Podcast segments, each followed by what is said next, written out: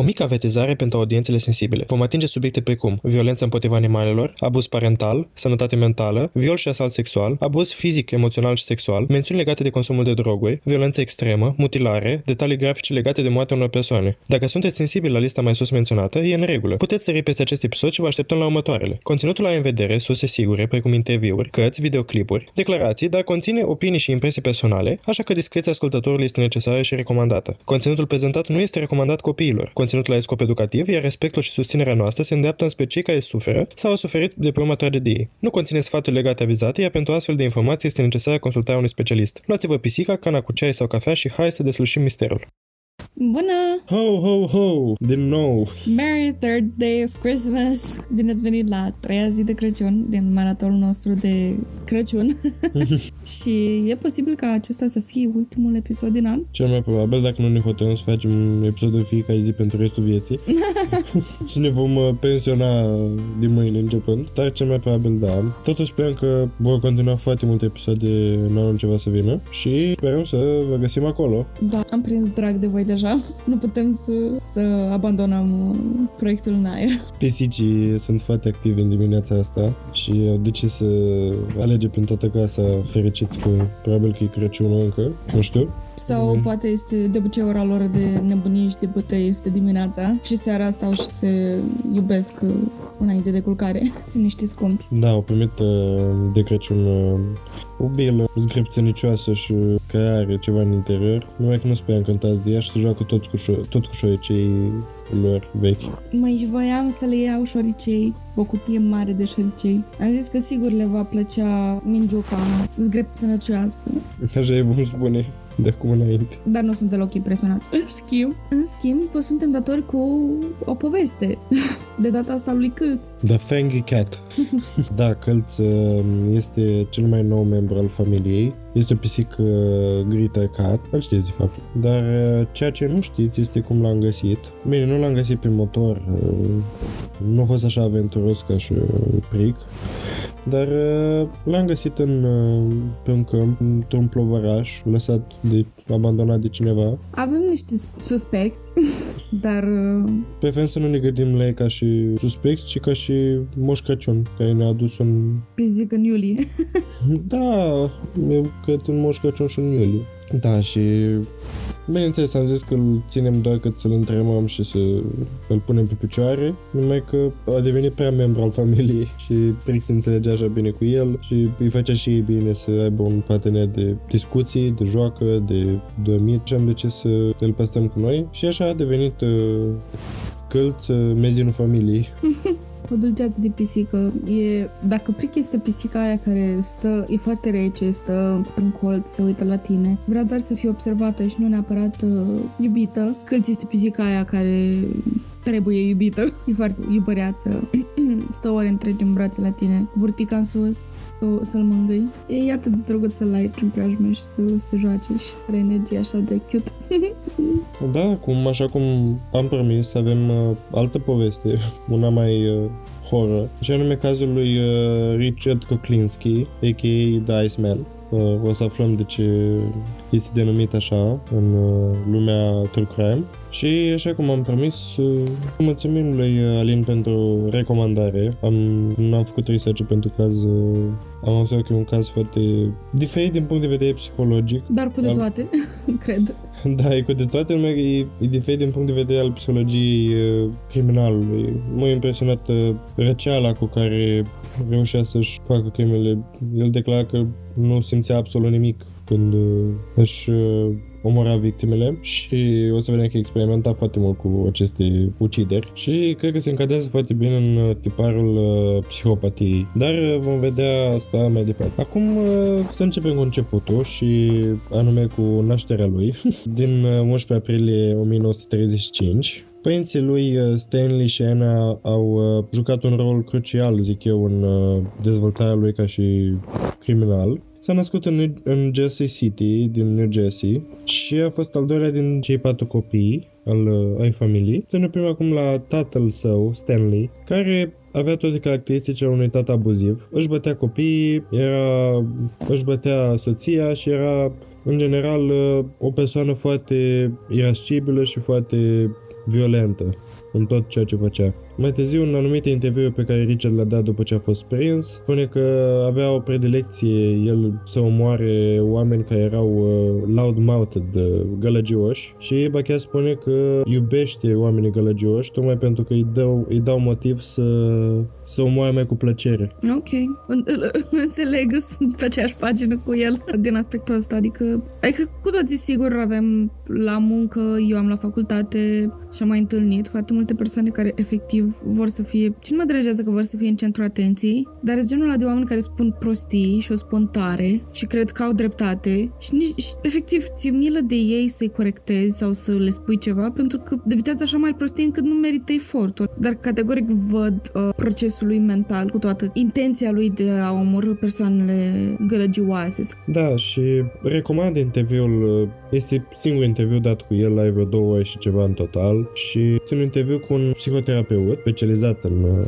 cazul calelui și spune că uh, el este un caz uh, calacate de trăsătură genetică care a fost susținută de comportamentul părinților atunci când acesta era mic. Mm-hmm. Și, practic, da, poate fi transmis genetic o trăsătură de caracter, numai că este datoria părinților să modeleze copilul spre a face ceva bun cu acea trăsătură de caracter. Da, și în momentul în care este copilul abuzat de mic și vede violență și vede uh, agresiune aplicată pe el, mi se pare că îi, îi dai un start în viață foarte greșit. Da, uite, faptul că el nu simte frica, care nu simte foarte multe emoții și așa, ar fi foarte bun să-și, să-și fi canalizat aceste trăsături spre a face ceva, nu știu, de exemplu, curse de mașini sau... Acum, nu cred că lumea poate dovedi dacă imunitatea lui la frică sau toate sentimentele ce sunt asociate fricii sunt din cauza că s-a născut fără ele, adică indiferent de ce s-ar fi întâmplat în viața lui, el nu ar fi putut simți așa ceva, ori a dezvoltat o imunitate la frică și la anxietatea asta pe parcurs, astfel încât, fiind abuzat de mic, supus unor chinuri groaznice, să își fi creat, să își fi clădit ușor, ușor, să-și fi dezvoltat imunitatea la frică sau incapacitatea de, a, de a-ți fi frică pentru că pericolul poate fi iminent. Da, E posibil, dar cred că cel mai mult au fost factori combinați. Da. A avut și trăsături de care toți ne naștem cu anumite trăsături pe care vrem sau nu să o facem, le moștenim uh, de la ancestorii noștri. Dar în cazul lui uh, e clar că părinții au avut un rol crucial în modelarea tânărului uh, Richard în ceea ce va deveni un criminal în serie. Mama, în schimb, nu era nici cea mai prejos. Poate fiind și abătută mereu, a început să creadă că singura soluție este bătaia și a început să-l bată și ea. Uh, odată a încercat să-și omoare soțul pe Stanley din cauza că nu era bătută mereu și ea de el și în general era o familie care se bătea mult, am observat, unii pe alții și nu exista o regulă cine bătea pe cine. Ideea e că niciodată copiii nu băteau adulții și erau maltratați. Era o catolică înrăită, pe de altă parte mama lor și l-a pus pe Richard să devină băiat de altar. Măicuțile acolo îl băteau și ele, ce la îndemână, pentru că știi cum era pe vremea la catolici era penitență și deja pentru că ești un copil rău. Și așa că Richard a rejectat catolicismul. Tot în interviul ăla, Richard uh, spune că dacă Dumnezeu a existat, nu a permite ca un copil să fie abuzat. Adevărat. Și asta a fost uh, motivul pentru care el a rejectat pe orice formă, în general, divinitatea și în special catolicismul. Da, nu înțeleg oamenii ăștia cum își imaginează în creierașul lor că dacă provoci suferință asociată cu o chestie anume, și anume biserica, divinitatea, Dumnezeu și toate astea, cum își imaginează că copiilor o să le placă să facă chestia asta? O să le placă să meargă la biserică? Da, o să, după ce primesc o bătaie bună, o să spună că da, Dumnezeu există. Cel mai probabil o zic că da, am supraviețuit încă unei bătăi și probabil mai târziu în viață o să proceseze ceea ce li s-a întâmplat și nu o să li se pară ceva foarte divin. Da, ne întoarcem și la cazul lui uh, Acid Bad Killer, care a avut tot o relație specială cu divinitatea din perspectiva părinților lui. O să, o să mă gândesc la asta în, mereu și nu cred că o să ajung la o concluzie pentru că nu are niciun sens. Și nimeni nu stă să se gândească două minute. Adică literally ai nevoie de două minute să îți vină în creier ideea asta că, băi, memoria asociativă și, în fine, tot ce dobândește creierul pentru a supraviețui în continuare, este clar că nu o să-l lase pe un individ să se ducă la biserică dacă este abuzat de către aceasta. It just doesn't fucking make sense. Când uh, Richard al nostru avea șase ani, uh, moare fratele său, Florian, bineînțeles bătut de tatăl său, a murit în bătaie și nu știu cum au reușit cumva părinții să cape de acuzare cum că el a fi omorât și tatăl în momentul acela, după anchetă, o lăsat de izbeliște familia oarecum, a plecat în lume și, bineînțeles, rămânând doar uh, mama cu cei trei copii care au mai rămas, au suferit oarecum foamete, nu avea mâncare și Richard a început de foame să fuie de prin magazine ca să se poată hrăni și în momentul acela a jurat să-și omoare tatăl. Ura lui pentru tatăl său l-a mânat ca toată viața să-l caute, deși niciodată nu l-a găsit și nu se știe nimic de el. Poate că știa că e vânat, da. În ceea ce privește viața lui Richard la școală, pentru că a fost și la școală, nici acolo nu a fost mai bine tratat, era bullied, era Persecutat de persecu- colegi. persecutat de colegi și așa că nici acolo nu a găsit un, un loc în care să se simtă iubit și plăcut și să-și facă prieteni. Așa că a devenit în general o persoană fără prieteni, nu prea a avut uh, iubite, cel puțin în prima parte a vieții. La 14 ani fura mașini și din asta începea să-și, să-și întrețină familia, să-și întrețină familia. De fapt, mai mult pentru el, ca să-și facă rost de mâncare și așa, era, nu a fost în general pe atunci, uh, nu îi păsa de restul familiei și a început să-i placă să citească reviste cu crime, de true crime. A fi fost un ascultător uh, Înrăitat podcastului nostru. da, i-a fi stârnit uh, idei de noi crime și aici a început să-și exprime și el violența, maltratând animale. Trigger warning. Da, nu știu, în special pisici câini, uh, pisicile pric. Pric a venit să asculte Nu, despre ce este vorba. nu pric, uh, mergi de aici, nu e frumos să auzi așa ceva. Gata, au plecat.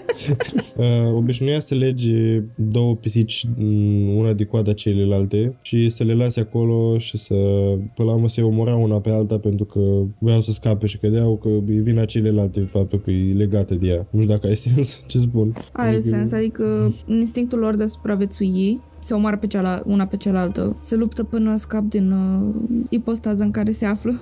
Și cel mai interesant lucru este că nici măcar nu stătea să observe finalitatea actului său. Nu-l interesa dacă pisicile mor sau se rănesc sau așa, el pur și simplu pleca, nu-l mai interesa. Și rezolva el treaba lor și el mergea mai departe. That's so fucked up. Înțeleg unde poate să ajungă asta dintr-o curi- curiozitate anume, adică știi că o să se întâmple asta, dar vrei cum să, să vezi cum se întâmplă asta, dar uh, deja să nu vezi consecința faptelor tale mi se pare deja la un alt nivel pentru că de ce mai faci asta dacă nu vrei să rănești sau dacă nu vrei să vezi ce se întâmplă după ce faci o chestie. Nu, nu pot să înțeleg, îmi pare rău.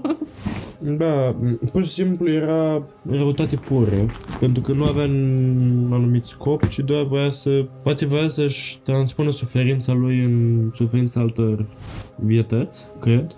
E posibil. Mă gândesc că faptul că el suferea și nimeni nu-l auzea, îl făcea să, să-și dorească să dea puțin de suferința lui altor ființe și poate că el se simțea bine când făcea asta, nu știu, adică sigur se simțea bine din moment ce o făcea. Da, și altă dată ne povestește cum uh, a închis o pisică într-un incinerator. Nu știu de unde a făcut el rost de un incinerator, dar a făcut. Și a închis și a, a prins focul și a stat, și- de data asta a stat și s-a uitat la pisică cum încet, încet moare. Și uh, da, din perspectiva asta e diferit. Adică avea obiceiul doar să nu stea la atunci când le lega coadă în coadă. Altă dată a arunca mm, câini de la etaj și omora și tot așa. Adică avea destul de multe activități uh, din astea n- nu așa pet friendly. Da, în schimb, uh, perioada asta a luat sfârșit destul de rapid. A intrat în contact cu o bandă din asta de pezevenghi, îmi vine să le zic. O bandă de tâlhari, de hoți, de așa, și care îl, uh, îl persecutau când de fiecare dată când se întâlneau, îl loveau, îl băteau, îl așa și până când într-o zi a cedat și s-a întâlnit odată cu șeful acestei benzi, Charlie Lane, și l-a omorât cu o bâtă Mhm. și pentru moment s-a speriat. Și vedeam că o să fie cam singura, prima și singura dată când o să se sperie de faptul că a omorât o persoană. Mhm. Pentru că la un moment dat l-a bătut și și-a dat seama că nu mai respiră omul. Și nu știu dacă s-a speriat pentru că l-a omorât sau s-a speriat pentru că nu știa ce să facă cu corpul. Votez pentru a doua variantă. Da, cel mai probabil. Așa că a aruncat corpul într-un lac din apropiere. Avea de 13 ani pe atunci.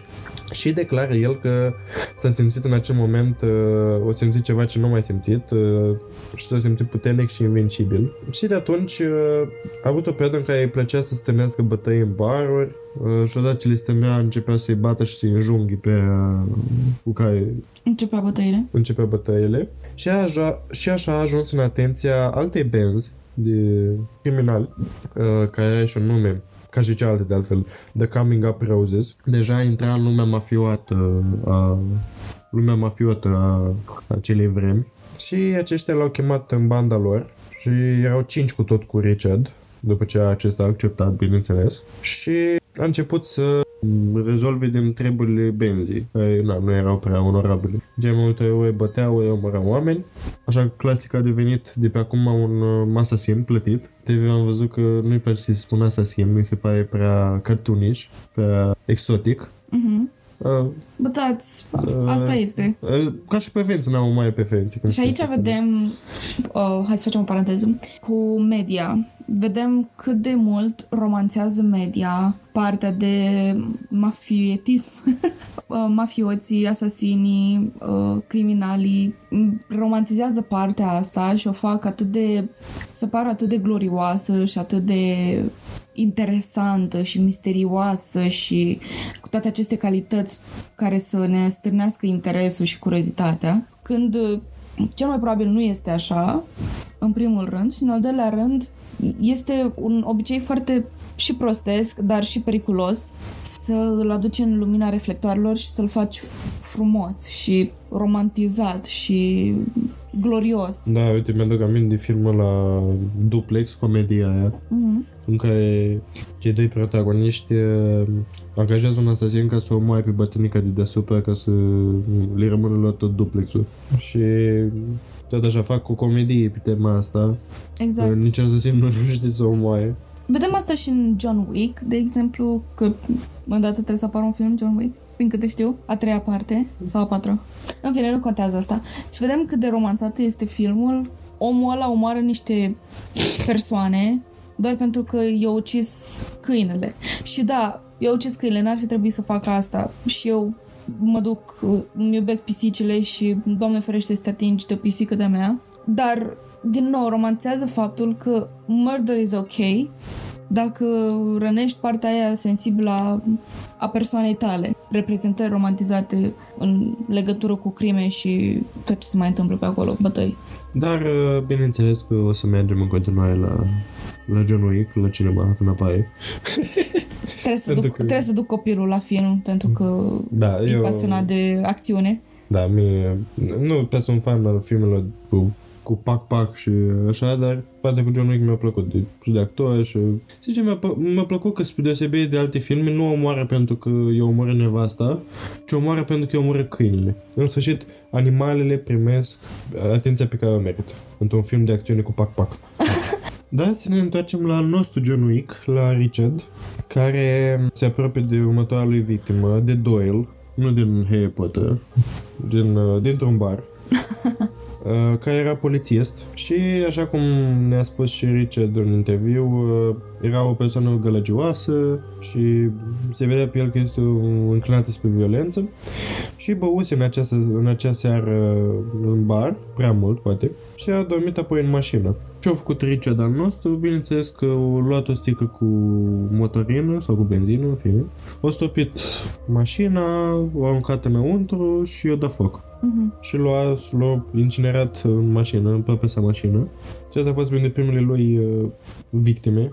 În 1954, când el avea 19 ani, banda a devenit oficial o bandă de asasini asociată mafiei și na, nu toți cei din bandă aveau aceeași înclinație spre a ucide ca Richard. John Wheeler, de exemplu, un, col- un coleg, dacă pot să spun așa, de, de breaslă, uh, trebuia să ucidă un, la un moment dat pe cineva, avea o victimă și s-a panicat.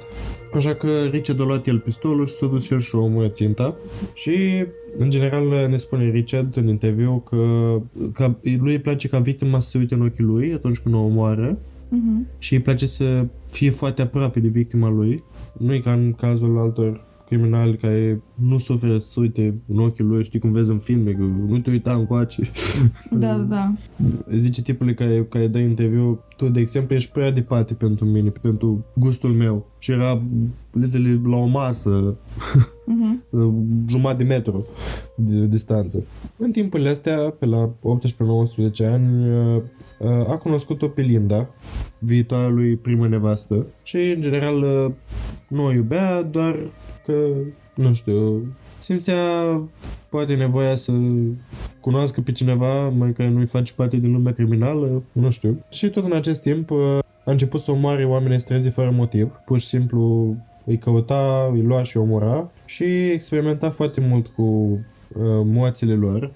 Cumva parcă s-a antrenat pentru alte lovituri, ca să zic așa. Le tăia gâtul, îi spânzura și poliția credea că aceștia se omorau între ei. Scăpa foarte ușor cu asta pentru că nimeni nu bagă în seamă un om al străzii, din păcate. Da. Așa că a avut destul timp să experimenteze, experimenta, experimenta la un moment dat cu arbalete, vedea cât timp moare și tot așa, tot felul de unelte. La un moment dat a început să, în schimb, să se întoarcă împotriva colegilor lui, pentru că la cererea alte, altei benzi, într-o seară, au venit la el și au cerut să-și omoare doi colegi, pentru că au trișat la un joc de poker. Și el a spus, regea, de ce nu? Așa că John Wheeler, despre care am vorbit și mai înainte, că s-a panicat atunci când trebuia să dea o lovitură și Jack Dubrovski au murit uh, la cererea altei benzi din mâna lui Richard. Mhm. Și nu știu, na, mi se pare așa că nici măcar n-a reușit să se atașeze de colegii lui de breaslă. Na, care zici că împart aceleași uh, Interese. interese, da. În 1960, în schimb, uh, la 25 de ani s-a căsătorit cu Linda, deși nu o iubea, și a făcut doi copii cu ea, uh, pe Richard Jr. și pe David, dar în general, uh, nu știu, el caracterizează sexul ca singura lui plăcere, Adică îl întreabă cel care ia interviul uh, dacă a simțit vreodată un uh, raj de adrenalină și el a spus că da, dar nu atunci când uh, își omoară victimele, atunci nu simte nimic, ci doar atunci când face sex. Și, na, așa îmi pot explica de ce a ales să facă copii cu o persoană pe care nu o iubește și, na, bănuiesc că nu, pe atunci nu pe era cu nu pe plăceau copiii. Nu știu, nu văd cum un asasin le putea plăcea copiii, dar... În timpul ăla, șeful lui uh, a fost prins și a intrat în închisoare pentru un timp. Așa că a început să-și caute tatăl pentru un timp, în timpul lui liber, Mhm. proiectul lui, uh, side hustle-ul lui, uh, și să-l omoare, dar uh, Spre fericirea tatălui său uh, nu l-a găsit niciodată. Uh, A reușit să, să-și ascundă urmele foarte bine. Și aici mi-aduc aminte de altă declarație de-a lui, că el nu ar fi omorât niciodată un copil și probabil, ni- probabil nici o femeie, când a fost întrebat dacă va face așa ceva. Partea asta mi-a plăcut, că avea standarde. Adică reușise să își dea seama ce l-a adus pe el în starea aia, faptul că tatăl său era violent și a început să-l bată și l-a făcut să nu urmeze comportamentul tatălui său, deși na, în oarecare măsură el era mai rău decât ta- tatăl lui, dar avea principii. Da, la asta mă gândeam și eu, sincer, adică cu frații lui nu a avut nicio problemă, pur și simplu vedeau că suferă odată cu el și bănuiesc că imaginea fraților lui în capul lui a rămas de copil, de asta nu se poate atinge de copii și poate pentru că sunt inocenți și încă nu sunt capabili de răutăți. Probabil că mereu își vedea tatăl țipând la el, fiind foarte agresiv, făcând gesturi foarte mari și foarte agresive. Probabil astfel a văzut el uh, fața pericolului, știi? Și așa a ajuns să-și creeze acest uh, pattern și acest, uh, această predilecție pentru a ucide persoane preponderent m- masculine Grălive. și guralive, da, care sunt foarte... Ce tărit așa. Da, da, da. Care îi aduc înapoi amintirea tatălui său care l-a abuzat în copilărie. Mm, da, dacă n-a reușit să-l omoare pe taică măcar să omoare de persoane care seamănă cu el. I mean, fiecare își găsește alinarea în procesul său de vindecare. nu o să judec, dar all in all it's not okay, though, to murder people. Văd cum comportamentul lui este în strâns uh, corelație cu ceea ce a experimentat el ca și plod, ca și copil. După un timp, uh, șeful lui, șeful Benzi a ieșit de la închisoare și a început din nou să meargă treaba bine. L-a ucis pe Anthony de Peto, care întârziase cu niște plăți. Uh, a ucis un polițist, pe Jim O'Brien, care a încercat să-l păcălească pe Richard să transporte heroină pentru el. Lui Richard nu i-a plăcut și l-a omorât. Se dovedește că foarte, foarte multe persoane l-au omorât când încercau să facă afaceri cu el. Pur și simplu ori din cauza că se întâlnește cu să dea niște casete cu niște filme de care avea nevoie să vedem și îl omoară pur și simplu și ia banii și pleacă. Adică omoară parte, parte din plăcere, parte din uh, nevoie, parte din doar ca să omoare. Mă întreba acum dacă jobul de asasin era bine plătit. Era foarte bine plătit. O să vedem că mai târziu când își întemeiază o familie o să se întrețină tot din jobul lui și îi întreținea foarte bine.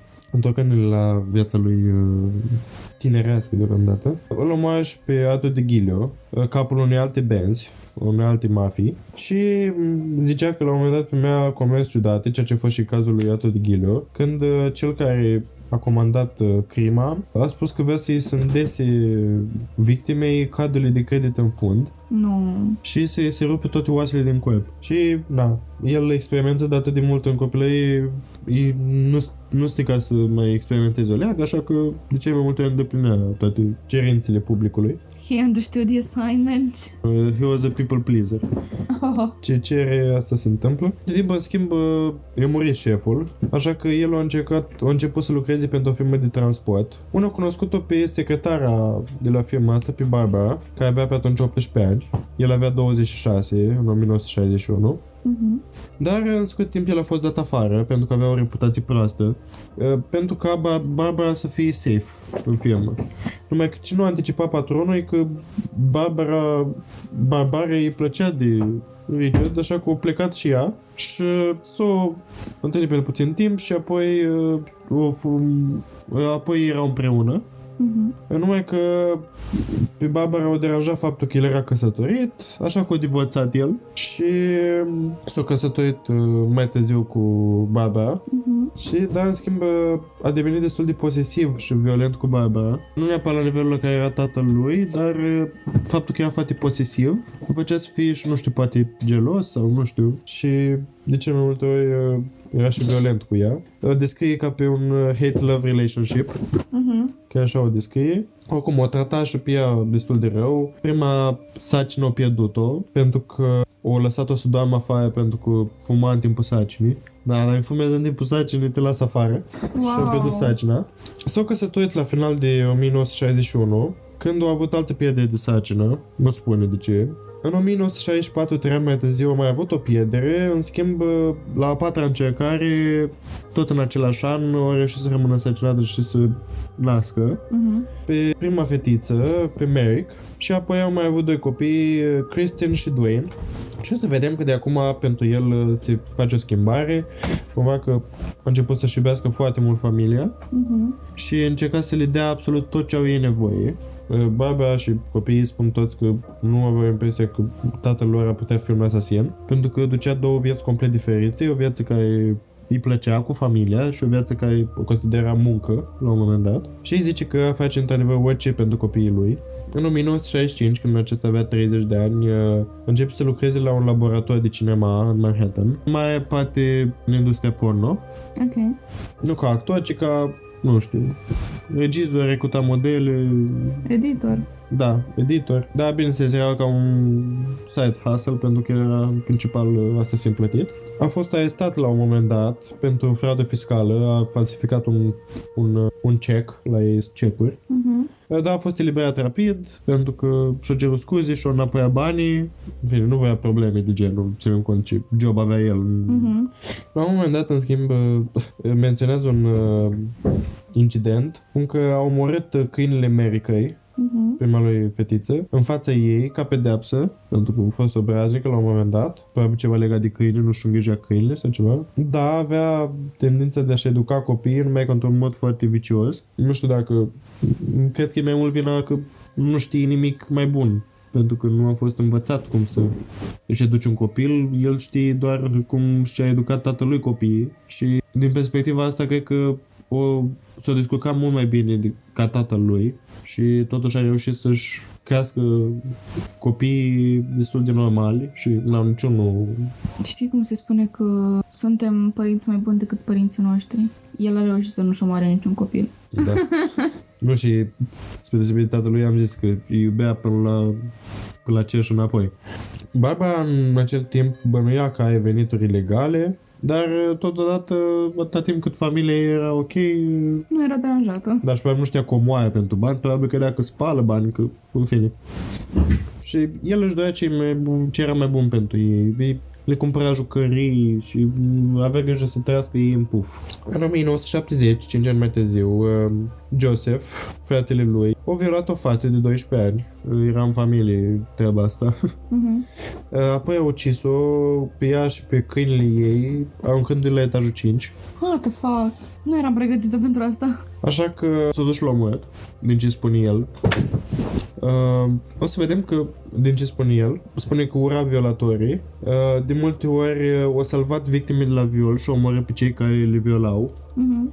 O ajutat să dis- un cartel din asta de prostituție și de așa, îi omorât pe toți cei care erau pești și așa. În conducere, da. Și pe cei, pe violatori și așa de obicei le, le tăia testiculele le, le, și apoi le arunca la, în ocean la pești, mâncare de pești, în fine. Avea o ură față de violatori în general. Și în perioada asta uh, nu uita de fiecare dată să experimenteze cu ucidele lui, cu ucidele lui, sfărâma genunchi, coate, tăia capul, tot felul. În uh, august 1973, deci trei ani mai târziu, uh, apare în cadrul Roy de Meo, care a pretins la un moment dat că Richard datora ba- benzii lui, iar Richard uh, a răspuns uh, oarecum urât și așa că toți și-au îndreptat din banda aia armele spre el.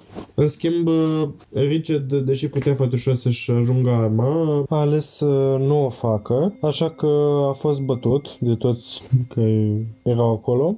Și probabil că asta i-a salvat viața, pentru că dacă am fi scos arma, probabil n-ar fi reușit să-i omoare pe toți, până să-l împuștie ei. Mhm. Foarte logic și pragmatic totodată. Da, așa că a luat o bătaie soră cu moartea și după aia culmea a rămas prieten cu Roy de Meo și a început să lucreze pentru el, a renunțat la cariera lui din cinematografie și în perioada asta lua cam uh, 40.000 de dolari pe contract, Ok. adică pe ucidere. În 1979, șase ani mai târziu, a început să primească contacte din ce în ce mai mari, dintre care și um, trebuie să-l omoare pe Carmin Galanti, un uh, cap al unei mafii și acesta și Richard i-a așa a îndeplinit contractul, bineînțeles dându-i două, gl- două gloanțe în cap.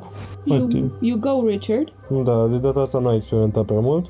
Îmi place atât de mult de Richard ca și personalitate din True Crime pentru că este momentul din episod în care tragem paralele între cazul curent și cazurile pe care le-am mai discutat și pe mine, cel puțin Ted Bundy, chiar și când aud numele lui, îmi trezește o repulsie și un dezgust enorm de mare pentru că practic nu avea niciun motiv sau ceva anume care să-l trimită la victimele sale. Pe când Richard face asta, e un bun profesionist la urma urmei, adică e plătit pentru ceea ce urmează să facă și Are, are PFA. sunt curioasă chiar cum arată autorizația lui. Da, pe când avea acesta 45 de ani, la 30 ianuarie 1980, a primit un contract de 27.000 de dolari pentru omorârea lui George Maliband, un uh, tot un mafiot, Mhm. pe care l-a băgat într-un butoi după ce i-a tân- tăiat tândoanele ca să încapă mai bine. Mod, bineînțeles, nu eu, ca să-l ascundă. Să fratele lui uh, a informat poliția că George trebuia să vadă cu Rich, Richard. Cumva reușea să alunece printre polițai de fiecare dată, Richard, și bine, pentru că ei nu știau numele adevărat lui Richard, adică știa doar că îl cheamă un bărbat pe nume Richard, că nu știa, nu putea să-l lege de identitatea lui. pentru că el nici nu avea criminal records, nici nimica, doar atunci cu cecul ăla. Da, am impresia că atunci nu era amprentele și datele biometrice și tot. Apoi a primit de la Gravano un uh, un uh, cap al unei mafii, uh, un contract să-l omoaie pe Peter Calabro, alt mafiu, bineînțeles, dar uh, nu s-a dovedit a fi așa, ci de fapt uh, Peter Calabro era un polițist și a decis de atunci să nu mai ia contacte de la Gravano, pentru că nu putea avea încredere în el, îi dă contacte bune și îl pune pe el în pericol și pe familia lui, pentru că, na, dacă el nu mai putea fi acolo să-i întrețină pe ei, uh, ei nu a fi dus viața pe care și-a fi dorit-o să o ducă ei. Mhm. În decembrie 1982 însă, uh, clanul lui mafiot a început să fie targetat de poliție. Primul dintre ei care a fost prins a fost Percy House, care a vrut la un moment dat să măturisească împotriva lui Richard, ori care a fost acela pentru polițiști, pentru că ei încă nu știau numele adevărat. Iar uh, alți doi colegi de-a lui de breaslă, din aceeași mafie, Gary Smith și Daniel Deppner, uh, au început să se teamă și ei pentru identitatea lor care avea să fie dezvăluită. Așa că au uh, plecat amândoi uh, și s-au adăpostit într-un hotel, într-o cameră de hotel, pentru a fi în siguranță. Acolo nu știa nimeni. În schimb, uh, Gary Smith a făcut o greșeală și anume a încercat, uh, s-a panicat și a încercat să fugă din acea cameră de hotel și atunci și-a dat seama Richard că uh, Gary Smith trebuia să moară. Îl punea în pericol și pe el. Așa că a otrăvit un burger și l-a dat să mănânce și bineînțeles că a murit.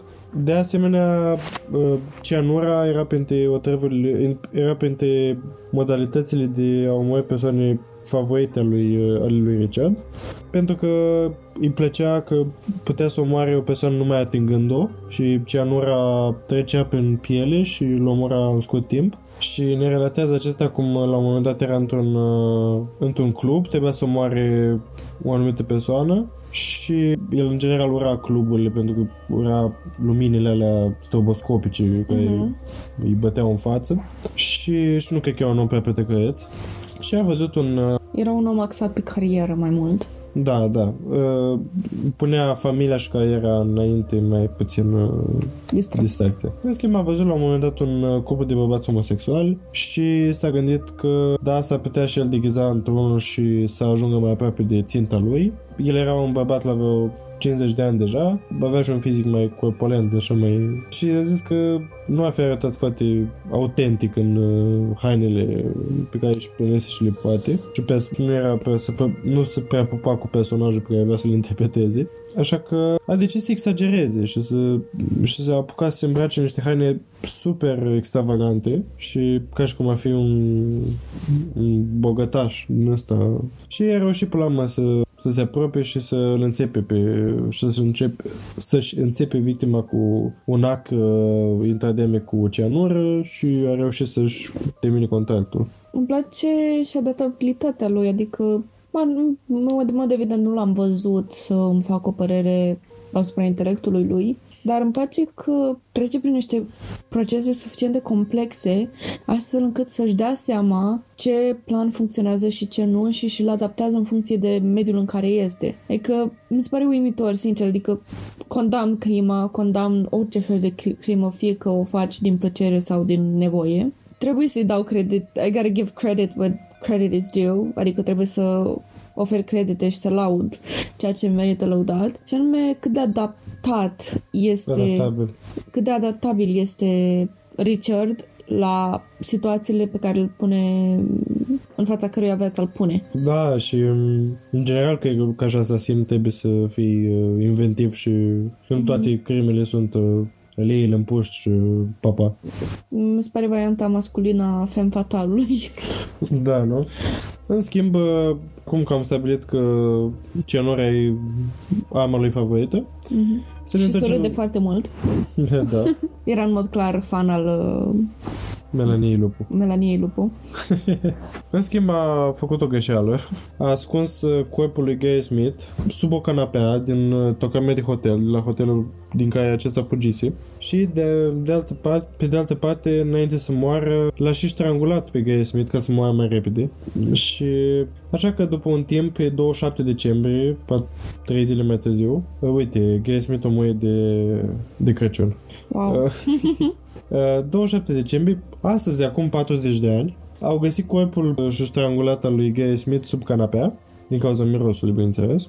Mai târziu, însă, în anul următor, în 1983, nu se știe exact când, între februarie și mai 83, îl omoară pe, și pe Daniel Deppner și o face chiar în apartamentul fiicei sale, din New Jersey.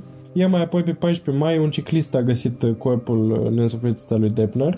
Și acum ajungem la partea în care și-a primit el proiectul de Iceman, și anume moartea lui Louis Mesgay, care a fost găsit mort pe 15 septembrie 1983 într-un parc, după ce dispăruse de 2 ani încoace și culmea corpului lui era într-o stare foarte bună. Ceea ce nu se știa atunci a fost că în 1981 acesta, Louis, s-a întâlnit cu Richard ca să îi vândă niște casete, pe atunci încă lucra la compania de cinematografie.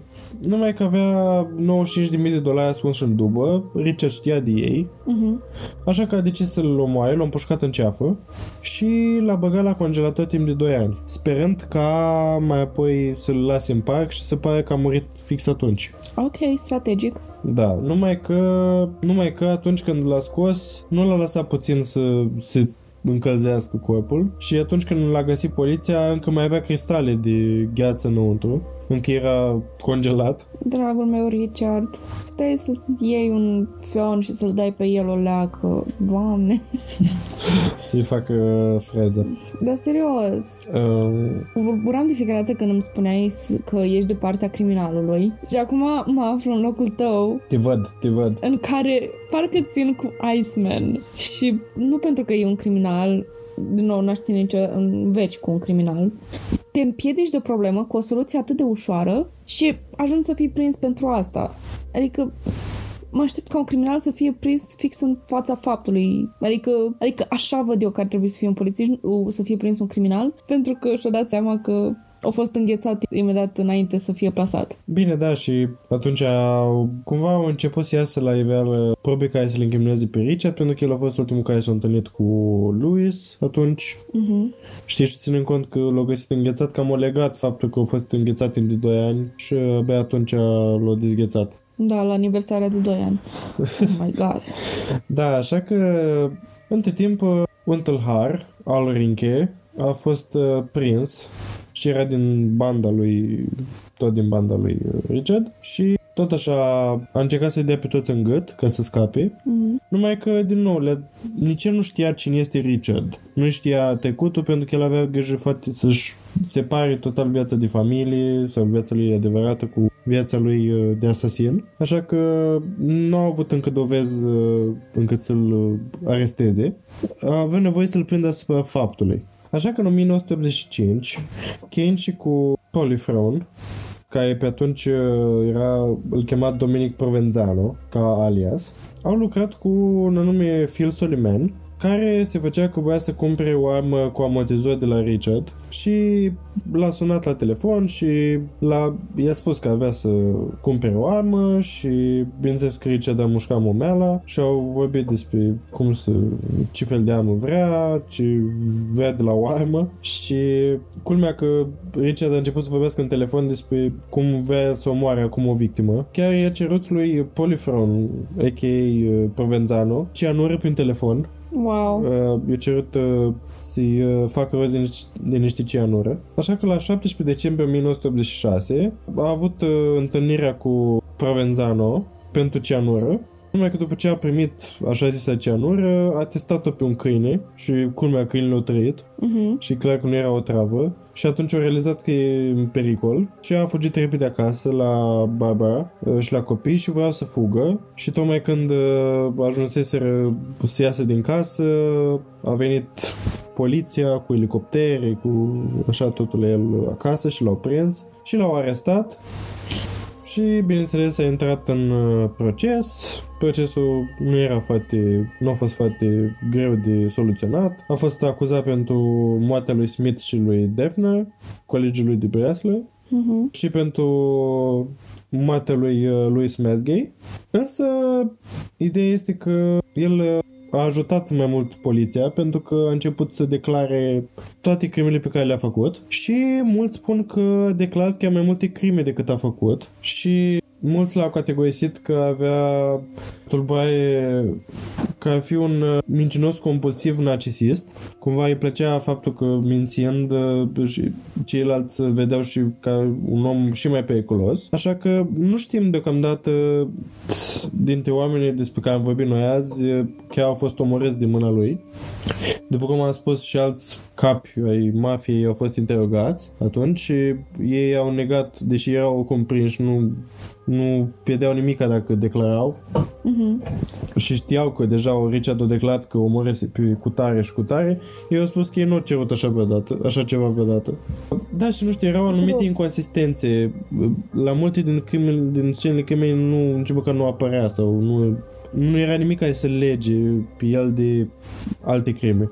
La un interviu, la același interviu despre care vă tot vorbesc, spune că când se întreba câte victime au avut de-a lungul timpului, întreabă na, peste 100, peste 200 și el spune, el spune că cel mai probabil și peste 200. În schimb, autoritățile cred că în mod oficial au omorât vreo 10-20 de persoane.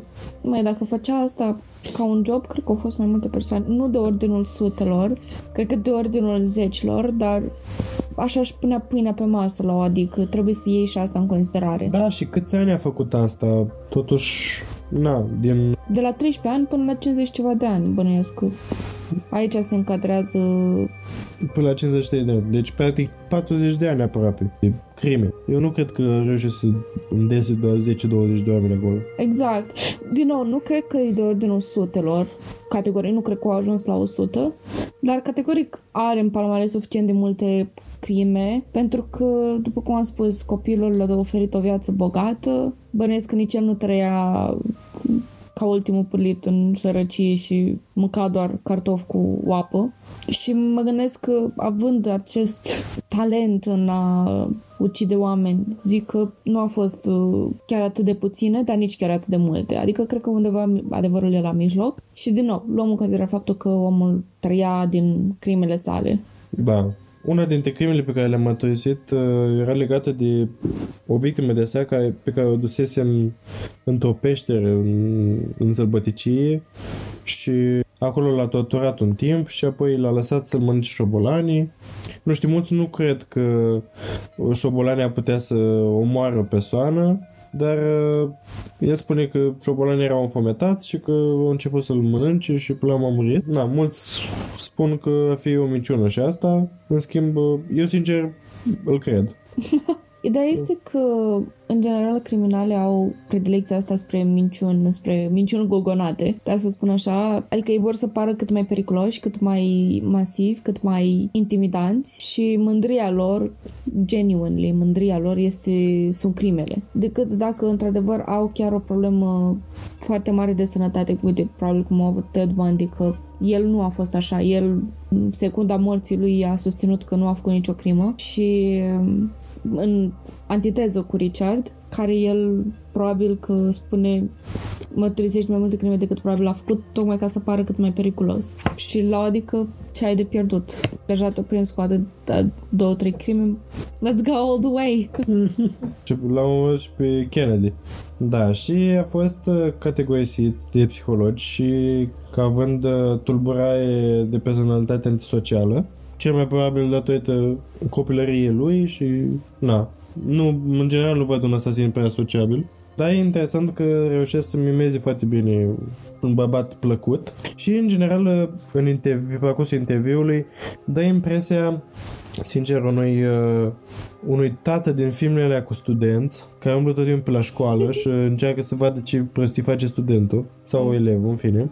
L-aș vedea foarte bine ca jucând într-un film ca tată de elev, în, eventual într-o comedie. Și mi s-a părut foarte interesant. Bine, el acum, întreb, întrebându-l uh, cel care lua interviu dacă îi pare rău pentru crimele pe care le-a făcut, a spus că nu, pentru că nu a simțit atunci nimic și nu simte nici acum nimic, nu-i pare rău. Ceea ce îi pare rău a fost faptul că a mințit tot timpul Barbara, mm-hmm. că a mințit-o. Faptul că a pus în pericol. A, de, a dezamăgit-o oarecum, pentru că Barbara în 1993 a divorțat de el, uh, cât acesta era în închisoare, pentru că a fost condamnat, după cum ziceam, la s-a re- dat o recomandare ca să fie întemnițat minim 60 de ani, deci practic pe viață.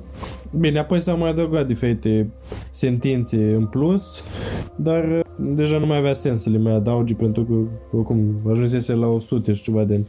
Nu a fost omorât însă, nu a fost condamnat la moarte pentru că totodată niciuna din crimele astea nu a fost sigur făcută de el. Ceea ce poate fi sigur este că a avut să omoare pe o persoană cu cianuri atunci. Dar în rest, nimic, niciuna din crime nu zicea, băi, Richard a fost. Nu găsi probe suficient de convingătoare. Doar pentru că avea numele Richard și ceilalți știau de Richard, na, poate să fie, dar uh, sute de Richard, știi? Da, categoric. E posibil să fie toată asta corelată, dar în același timp văd cum ai nevoie de ceva mult mai palpabil ca să dai ani de închisoare unei persoane. Da. Și, după cum am spus, e un om tacticos, e un om care se adaptează la condițiile de mediu și a fost suficient de precaut astfel încât să nu fie prins. Da, am mătăisit că în închisoare s-a calmat și că nu mai e așa violent, nu, a mai, nu s-a întoarce la viața lui dinainte dacă a fi liber. În schimb, la un moment dat, uh, simte că cel care îi lua interviu cumva îl judecă uh-huh și îi spune în față că, uite, de exemplu, acum eu sunt foarte nevăz pe tine și probabil că te-aș omorâ dacă aș fi în viața reală, adică în viața reală, în libertate. Wow, nu. Da, o spune cu așa atâta simplitate și atâta... Parcă ți-a spune că ce faci prietene. Da. Mie mi-ar îngheța sângele. Adică, din nou, omul ăsta omora ca să-și pună pâinea pe masă era atât de obișnuit cu ideea de murder, de crimă, astfel încât era clar că nu-l mai afectai, ca și cum, da, prima oară, prima oară te simți în schimb, faptul că nu a primit pedeapsă cu moartea nu l-a ajutat prea mult, pentru că în 2005 uh, a fost diagnosticat cu boala Kawasaki. Este o, o boală, vascu, o patologie vasculară, care cumva sclerozează arterele, e autoimună. Iar un an mai târziu, pe 6 martie, acesta moare, la 70 de ani încheiindu-se astfel uh, viața lui foarte plină, tulburată și sunt așa să mă gândesc în toată viața lui, sincer nu știu cum ce aș fi devenit eu dacă aș fi avut copilăria lui și condițiile în care el a crescut, s-a maturizat, a fost educat și toate cele. Într-adevăr, ai nevoie de foarte multă atenție ca și copil să nu ajungi așa, adică Există mici factori ale vieții care te... Ai vieții. Ai vieții care te... Îți încurajează empatia, îți încurajează simțul etic. Uite, să ai grijă de un animăluț este... îți dezvoltă empatia de cât aici de față care stă și doarme ca un porceluș.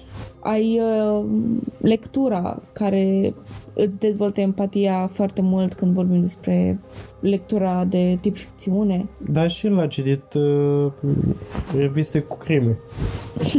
da, și implicit asta combinat cu persecuțiile de acasă, de abuzul din partea familiei, mental, fizic, verbal. Bănesc că nici la școală nu avea foarte mulți prieteni și nici viața lui socială nu era una înfloritoare. Practic nu a avut niciun scripete, niciun sistem de susținere în societate ca să îl ajute să se dezvolte într-un om cu moravuri mai bine întocmite.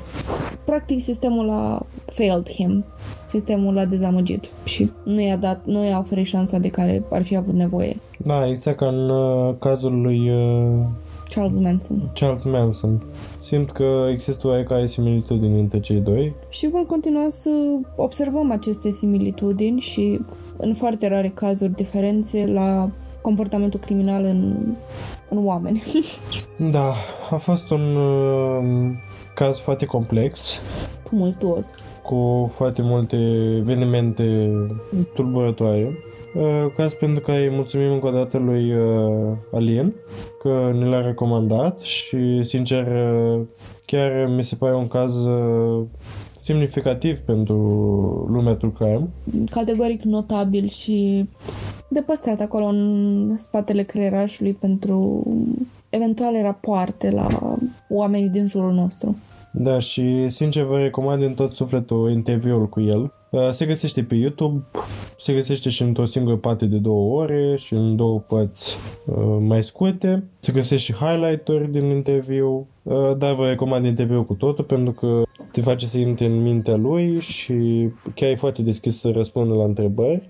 Și na, rar e ocazia să auzi un criminal vorbind despre tot ce a făcut, despre tot ce simte el. Da, și uite, spre exemplu, în ziua de astăzi, criminalii simt că fac asta doar din, din nevoie de atenție, pentru atenție Da. și tocmai ca să ajungă în, în centrul mediei și să se vorbească despre ei. Și avem din nou cazurile cu Ted Bundy și cu Charles Manson, cu The Zodiac și cu mulți alții care, adică cam primii începuturile lumii true crime în ceea ce ține de criminali în serie, care au avut fiecare motivul lor, șablonul după care se ghidau alegerea victimelor și care sunt cu adevărat interesante și importante de notat pentru că pot face diferența dintre o viață care, care să continue și o viață care să se termine, fie că vorbim despre victime și fie că vorbim despre criminali în sine. Criminalii au și ei trenduri uh, de-a lungul timpului. Noi evoluând ca societate, evoluează, trebuie să evolueze și ei, inclusiv ca și motive ale crimei. Așa că e oarecum de înțeles, uh, sunt oae- așa că oae- sunt oarecum de înțeles aceste schimbări. Însă, um, cred că ar trebui să ne oprim aici pentru acest, uh, acest maraton al uh, true crime-ului. Cred că ne-a părăsit de mult, uh, singurul care a rămas loial a fost uh, Câlț, care Fostă de zor. este căzut pe front aici lângă noi, dar vă salută cu ultimele lui puteri și vă urează un an nou plin de bucurii și de, și de whiskas. El nu se poate gândi la altceva decât la mâncare, așa că o să vă urez un, un an bogat în mâncare. Și De pisici. șoricei. Șoricei. Șoricei zornăitori. Da. Uh, Cine a- și-a putea doi ceva mai mult. Așa că sperăm să ne auzim cu bine la anul de acum Mhm. și să evoluăm cât mai bine împreună în anii ce vor urma. Doamne ajută! Să fie primit. Vă mulțumim că sunteți aici și la mulți ani! La mulți ani 2022! Uh! Da, cine știe cineva aduce acest an, așa că eu sincer îl aștept cu curiozitate și cu bunăvoință, da, adecvat, așa, Ca tare. ca atare, îl aștept, dacă el vrea să vină, să vină, dacă nu, să nu vină. da. V-am pupat pe toți și ne auzim data viitoare. Pa!